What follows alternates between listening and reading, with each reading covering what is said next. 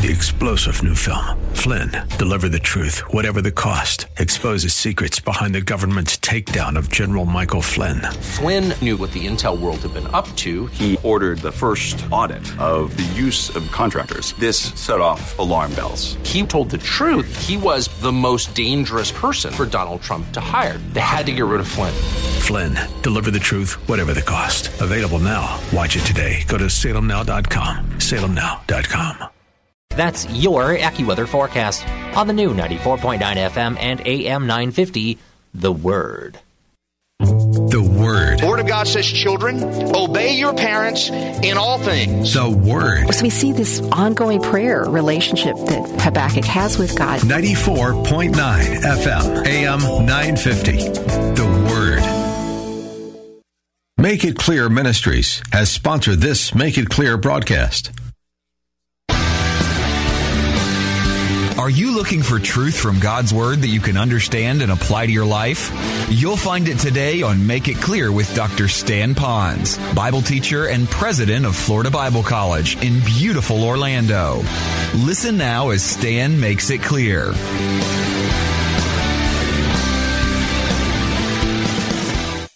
Let me ask you a question. How many of you have in your house some form of a security system? Something that would be there either for fire or for theft. And even today, it seems like people are adding a carbon monoxide security system in their home. Well, you know the answer to that is because we realize that there could be danger lurking out there, and these systems alert us to the danger that could be there. But did you also notice that out in the world today that there can be belief systems that can also harm us intellectually as well as spiritually? I'm sure you recognize that. Even today, information that is given to us, we seem to find that after further study and maybe even more research, that the information that we have believed and probably even applied became so wrong that it became detrimental to our health. How many times throughout the year have we read where that they have released earlier particular pharmacies and drugs that we might be able to take, medicine, only to find out that after further research that there was a flaw in it and the data wasn't accurate, and unfortunately people have been taking it and it has been a detriment to their own health. Well, we can see that in the physical realm, but I think now we're starting to realize as believers in Christ that we live in a world too that a lot of information that is given to us, even on the spiritual and intellectual level, may not be accurate. The problem is when it's given to us, and should we engage our thinking into it, it'll affect our mind. And eventually, for some people, because we do tend to want to believe, it affects our value system. We then want to embrace it, maybe even as truth, sometimes with a lot of, of time not given into good, accurate research. And then finally, it translates into a behavioral, a change in our lifestyle. And when it's all said and done, after we perhaps die, then we have to stand before God and we have to give an account to the Lord of how we lived our life. And usually our life is lived based upon a value system that we've embraced because of certain teaching that we had. Well, while we know that today in our life, we also know that it also occurred so much in the Bible days that the Lord led the Apostle Paul to be able to write to a group of people at Colossae that lived in an environment very much like our own. A lot of information that was given to them. In fact, there's also those that had a certain belief system that when they came to Christ as their Savior, while they did embrace faith alone in Christ, they still took into their new relationship in Christ a lot of misinformation from their other religious upbringing, thus confounding it all. Especially when those people were permitted or even encouraged to teach the Word and they didn't have good, accurate knowledge. So, to preserve the faith, then Paul was directed by the Holy Spirit to give some cautions.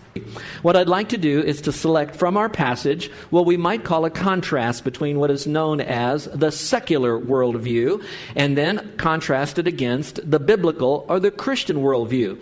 Now, those of you who are our guests here today, I'm so glad that you're with us. And I would like you to know that you're in an environment of people that really love the Lord and they really want to know God's truth. And I hope you'd come along on this journey of being able to understand the difference between the two.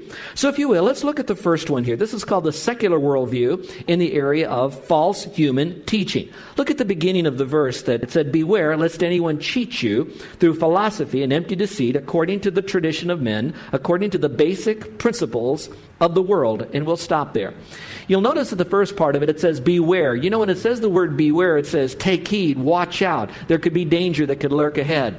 Some of you that have been at some of our tourist spots in the island, especially when you would go over to the blowhole in those areas that talked about you can go this far but no further. And it says, beware, danger. How many of you have read in the newspaper people who've decided either for a picture or to even go fishing or opihi picking, they've gone beyond the danger sign, and some of them suffered tremendously because they've done that. And so what God is saying to us is you can go this far but no further. Beware, and then now he lays it out for us what we should beware of. And he talks about here, beware that anyone would cheat us. Now the word cheat is an interesting word because actually it means to be taken ca- captive or taken hostage almost. It's like someone that would come in as a pirate and grab a hold of the booty. Well, that means that there are people, there are belief systems that would like to grab a hold of our minds and hold it hostage against the truth or from the truth and be able to fill our minds with things that are not true. And then it talks about philosophy. And I'd like to pause on that just a little bit.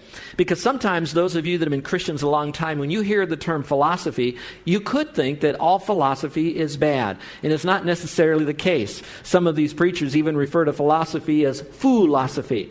Well, I want us to be very careful that we don't throw all philosophy and the whole concept of philosophy into something that would not be always uh, uh, good. There are times that it can be good. So let me explain to you some of the philosophies and what it means. I'm not here trying to teach a class in philosophy, but I want to prepare our young people that they will gain some forms of philosophy, and they've already been subject to philosophizing being done on them by what they might hear even on the radio or television and even in their own classes today. Well, first of all, let's talk about philosophy. In this context, it talks about philosophy of the world that's based upon a world system. Well, generally, that's an old philosophy, meaning that there's not a lot of new philosophical things that are coming out. It's really being built off of something that's been around a long time. It might have a spin here or there, but it's all basically under the same. That's why when you study philosophy, most of the philosophy you'll study in school is taken from older philosophy. Now, some guys will twist it, but you can always find it going back to a basic philosophy. Secondly, it's what we might call rudimentary or elementary. Now, I want you to know philosophy does not have to be difficult to understand if you apply your mind to it and really understand where this whole thing of philosophy is going.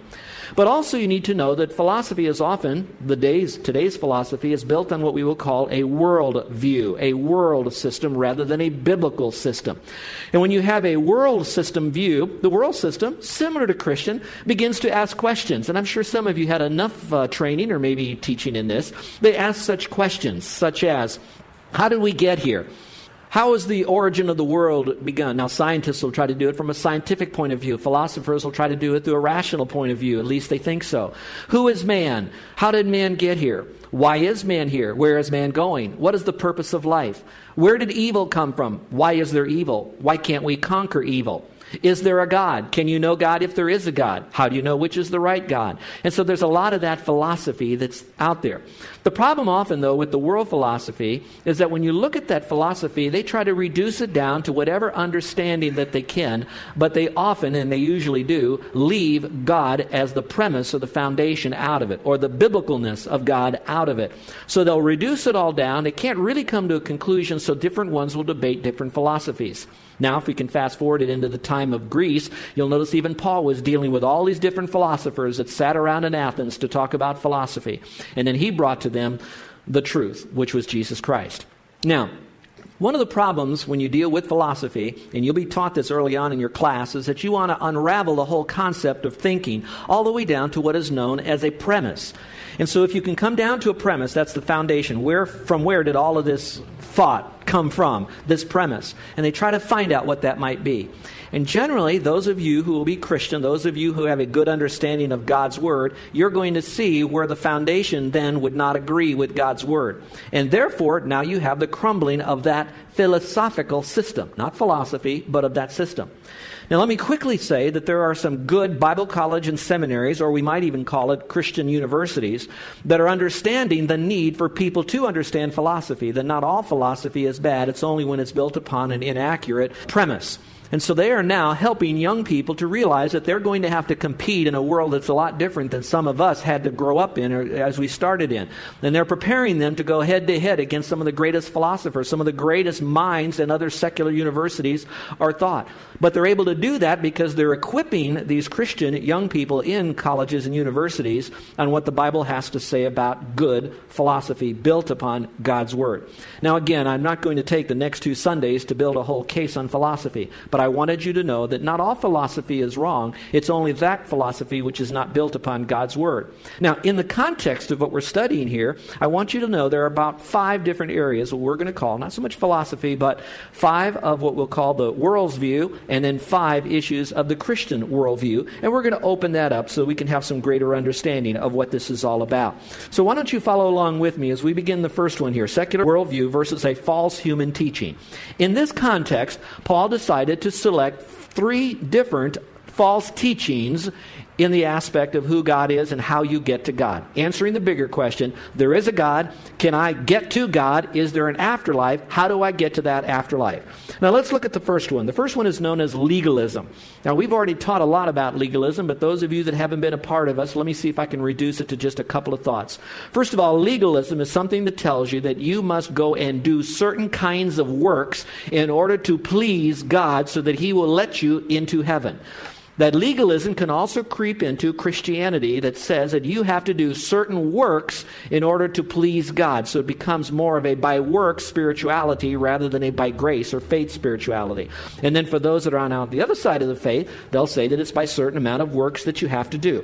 Follow along with me as I read verse 16 to you. It says, so let no one judge you. Now, let me pause for a moment. You see that phrase that says, So let no one judge you? In the context that we're studying, three different times Paul is saying, Don't let anyone cheat you. Secondly, don't let anyone cheat you. Then he says, Don't let anyone judge you. So that tells me that three times in one little small block of verses, it's telling me that you and I have the propensity to be judged as Christians. We have the propensity to be cheated. So he's warning us so close together, like screaming, pumping up the volume. Be careful that you're not judged. Be careful that you're not cheated.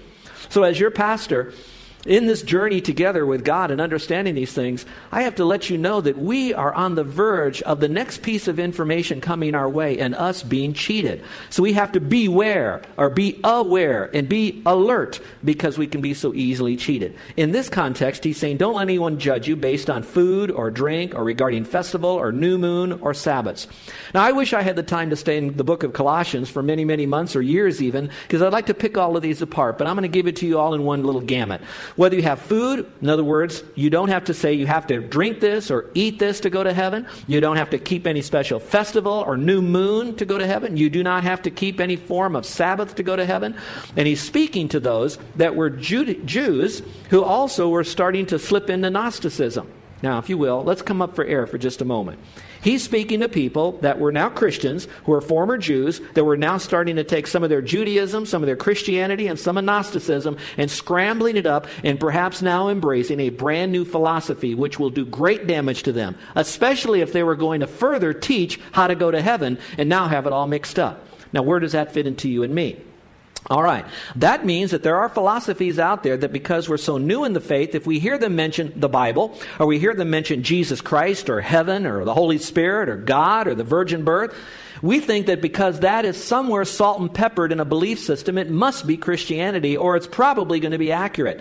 And what we have to be very careful for that even philosophies that might take in, into their philosophy drag some of what Christianity is, we have to be very careful that it is not going to be a mixture of Christianity in something else. So salvation is not faith and something. It is not grace and something. It is not Jesus and something. When the young people led us today in our, the song that talked about in Christ alone, they were making the biblical statement that everything about God and our relationship to Him comes not by us adding into our world to go do certain things, eat certain foods, drink certain foods, not eat certain foods, not drink certain foods, even celebrate God on a particular day. They wanted us to know biblically that it is by grace alone, through faith alone, in Christ alone. So it's not by any form of work. So legalism basically says it's a religion of human achievement. And that's going to say no. The Bible says that's not a part of it. So you run your philosophies down and make sure once you hear that they're adding anything to Christ, then that philosophy is built upon the world and not upon the Word. All right, let's look at the second one. The second one is mysticism. All right, he says, Beware also of this. It says, Let no one cheat you of your reward. Implying, for those that know Christ as Savior, that there's a reward for you in heaven when you live your Christian life accurately, built upon the proper premise. But he says, Watch out for mysticism, taking delight in false humility. So, in other words, that tells me that not all humility is biblical humility, that there is a true humility and then there's a false humility. One could be contrived, and some of you have heard about people, perhaps even civilizations, where that they feel like to come to God, they have to come to Him on their knees, crawling up into some particular sanctuary or some big cathedral somewhere, sometimes over raw concrete, to finally make it bruised, scratched, and bloody, laying prostrate before this great uh, idol fixture. Now, watch. But that idol does not have to be an animal or a bird or a cloud or the sun. It could be none other than the Lord Jesus Christ Himself. And we think, well, that must be the right way. But here it's saying, beware of all of this. False humility. True humility is biblical when we realize that in of ourselves we're nothing. But when we're in Christ, we have everything. But it's not about us, it's about Him and Him alone. Then it says, worship of angels, intruding into those things which He has not seen, vainly puffed up with a fleshly mind, not holding fast to the head, which would be referring to Christ, from all the body nourishing it together. Now, some of us are probably to the point that we recognize the value of angels. I hope that some of you would take some of our Sunday school classes when they do teach about the angels. There are angels mentioned in the Bible. In fact, even the Lord is known as the angel of the Lord. So, angel is great. Angel worship, angel idolatry, like idolatry, is not accurate. And yet, in today's society, here's the thinking I am nothing. I want to get to God. What better way to get to God than to go through some supernatural being? And what better being could that be than His angels? And so we start by uh, making sure that we embrace angels and we get to know the angels. We begin to think like the angels. We be- take on a supernatural flavor. And what spin off would we see in some philosophy would be the New Age movement, has a great deal to say about angels.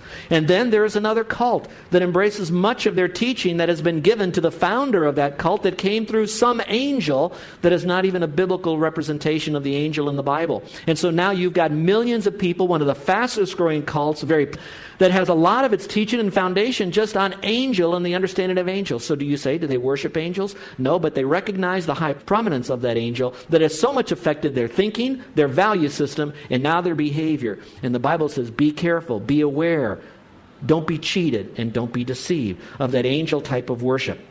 As I was doing this study, I came across this truth that said that even as late as 363 AD, angels were worshiped, but it was at that time that the biblical synod got together and they reminded the Christians that the value system is not for Christians to abandon church to follow any form of teaching of the supernatural wrapped up in angels. It wasn't until 739 AD that even Michael the archangel was stopped being worshiped. So it was prevalent in the Bible days. It was prevalent centuries after that. It kind of died down, but it seems like it's coming back again. And here it says, Be very careful. We do not approach God through angels. In fact, Scripture is so clear on it. And that's why our foundation must be built upon the accuracy of God's Word when it says this very carefully. Jesus is the way, the truth, and the life. No man comes unto the Father but by me. Not angels, not works, not me and angels and works. It's only by him. Another verse says, there is only one mediator or go between between man and God, and that person, that being, is not an angel, not Michael the archangel. It has to be none other than the Lord Jesus Christ. So again, our philosophy is built upon Jesus Christ and Him alone. And watch this. And the accuracy of who Christ is is described for us in God's Word. That's why we need to be serious students of the Word so that we can sort through some of the mixture that's given to us almost every day that we turn on so called Christian radio and television. Well, let's move along a little bit faster. Number three. All right, the third here of a false teaching would be asceticism. Now, I know that's a big word, and we probably don't even use it much in our vocabulary or at all, but basically, what that says is that you must eliminate things in your life in order for you to become holy or better or more righteous so that you then can connect better to God. So, asceticism is the removal of things. So, notice the three of them for just a moment. The first one was doing more works to get connected to God, the second one was doing more worship. The problem is it was the wrong object, it was often angels. This one says you have to do without in order to get closer to God. So notice that even swimming in the thinking of the Colossian people at that time were various philosophies that were going on. So Paul, he couldn't just teach one truth, he had to keep going it over and over and over it again. And I don't know our congregation. I, I don't know how all your thinking is. I don't know what you listen to. I don't know the books that you're reading. I don't know the tapes that you're listening to. But I know that you have to be very careful of the philosophy because the moment they do not have Christ and Christ alone as the foundational truth of that belief system, then all of a sudden you have some stuff that can confuse your value system and eventually even your behavior. So that's asceticism. Let's look at the verse here. It says, Therefore, if you died with Christ from the basic principles of the world, why? As though living in the world, do you subject yourselves to regulations such as don't touch this, don't eat, don't handle, which concern things which perish with the using according to the commandments of the doctrines of men, not of God. They sound real good. Men thought it up, though. So now you're following a philosophy of a man who has his own sin and error and propensity to even make mistakes. So he says, don't do these things. These things indeed have an appearance of wisdom. Ooh, important. These things, and we could take it all the way up throughout what we've already said. Those things, whether it's legalism, mysticism, or asceticism, these things indeed have an appearance of wisdom in self imposed religion. It sounds good. I'm following a religion. I have my humility, but it's false. I even neglect my body, but have no value against the indulgence of the flesh. So it's not going to help you to self deny. As I did my research, I came across a person by the name of Athanasius Anthony. He was a founder of a monastic group. Uh, those are the kind of people that believe that in order to get closer to God, you got to so much separate from the world that you go into a building where that everybody sacrifices, you eat very little, you hardly ever talk, and you pray and, and think about God, meditate upon Him pretty much all of your life. Some of you know about that. Being alone and being quiet with God occasionally, being free from the distractions, and maybe even not talking to others so you can center on God, that's a good thing. But to say that this little monastery is the only way we do it is where there's a great danger. This individual did this, but he felt that his body and his being was so evil that the more he could deny himself, takes a verse out of Scripture, denies himself, the more he's going to follow and be like Christ. And it sounds so good, but he doesn't have a correct interpretation of Scripture. So what he chose to do, according to the research, was he never changed his vest or washed his feet for his entire life. Now, I could only imagine what he smelled like, and I don't know what the condition of the health of his feet or even how many friends he had around him. I can tell you this, though, that his life was messed up, but it came from somehow some information came his way, whether he studied it from other philosophers. He chose to think it, value it, and now it changed his behavior. And I'm thinking, what a horrible true loss for humanity that he was that he would not have had to be if he followed God accurately. And then here's another individual. His name is Simeon, and he followed a group called the Stylites.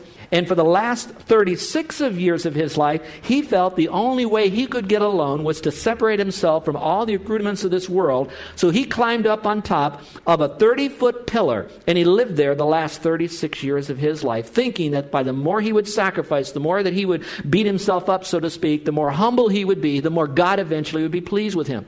Now, when you put this teaching against the world, it sounds so good. You know, do whatever it takes to make God happy. You know, if you really love the Lord, you're going to do all this kind of of stuff. The problem is God is up there and he's, he's grieving because he says, first of all, that's not what I taught. Secondly, what I am teaching, you're taking out of context and you're adding the rudiments of the world's thinking and you're goofing all of this up, and yet I made you in my image for you to know me and to make me known accurately. And none of them had to go through that if they accurately studied God's Word for the purpose of applying it and sharing it with others. So, those are just three in the false teaching. But let's look at the biblical worldview of this, and we're going to call this the true teaching of Jesus. I know that's a very simple phrase, but basically the true teaching of Jesus. Again, it says, Beware lest anyone cheat you through philosophy and empty deceit. Take a moment, if you will, and underline the word lest anyone. That tells me now that the person who could cheat me, the person who could give me misinformation, whether they would do it ignorantly because they thought it was truth, or whether they purposely decided to um, steal my mind away from truth, it does say anyone. That means it could be someone as close as your own mate. I don't mean for you to be so suspect of your mate, but it could be someone in your family. It could be someone that you have trusted who themselves have done so much for you, so you feel like, well, they've already done all these other nice things for me. How would, why would they ever want to lie to me about this? It must be true. So that's why it says, lest anyone. And so now you, in a way, we have to be a little suspect, and watch this, even of, of me. You have to be careful of what I might be sharing. So, what you're hearing is to stimulate you to go further in the Word, get into some more studies, understand this truth. But at the same time, always be aware that someone could give you misinformation. that would not be honoring to the Lord. So it says, beware of that.